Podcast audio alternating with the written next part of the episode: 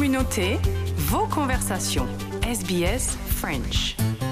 Christophe Mallet est au lancement de la nouvelle série Netflix Breakpoint, une série faite par les créateurs de Drive to Survive sur la Formule 1, une série à succès que vous connaissez sûrement.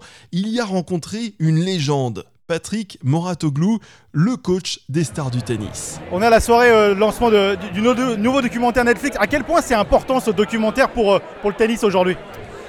Bah, ce documentaire est très important parce que l'objectif du tennis, c'est de recruter des nouveaux fans, des fans plus jeunes, parce que les fans de tennis sont les mêmes depuis les années 70 et 80. Donc c'est important d'aller chercher d'autres, fans dans un monde qui a vraiment changé. Et euh, pour s'adresser à ces fans-là, bah, il, faut, il faut utiliser les nouveaux euh, médias que sont euh, les plateformes de streaming notamment. Ce pas les seuls, mais ça en fait partie. Et le succès de Drive to Survive et les conséquences que ça a eu sur le, l'explosion de la Formule 1 depuis que ce documentaire a été fait euh, donne beaucoup d'espoir au tennis.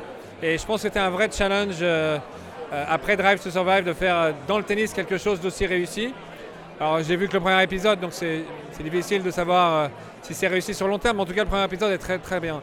Euh, pour moi, la réussite de Drive to Survive, c'était notamment euh, le fait de, permettre aux, spectateurs de ressentir ce qui se passe dans, la cabine quand le, pilote conduit la voiture à des vitesses incroyables.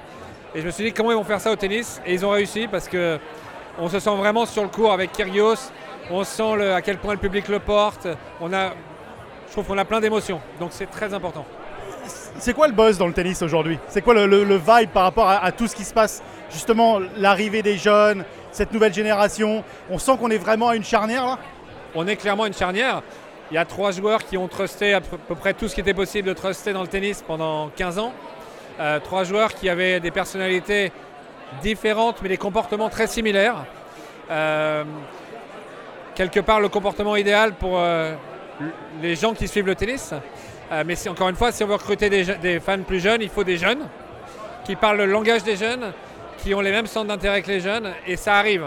On a tout un tas de jeunes euh, de, plusieurs générations différentes d'ailleurs, extrêmement différents les uns des autres, qui arrivent et qui apportent un, vent de fraîcheur dans le tennis qui est fantastique, parce que, encore une fois, ils ont une manière de se comporter et de parler qui est complètement différente des trois euh, plus grands champions de l'histoire, et je trouve beaucoup plus adapté pour euh, s'adresser à une fanbase plus jeune. Et dernière question, et, on le voit ici en Australie avec euh, Nick Kyrgios qui, euh, qui déchaîne les foules. On sent le phénomène là. Bien sûr, mais vous savez, ah, vous le savez parce que vous suivez le tennis comme moi de près, on va dans les tournois, Nick Kyrgios joue en double, le stade il est plein, il y a des joueurs qui sont euh, top 15 mondiaux qui jouent sur un central et le stade il est aux trois quarts vide.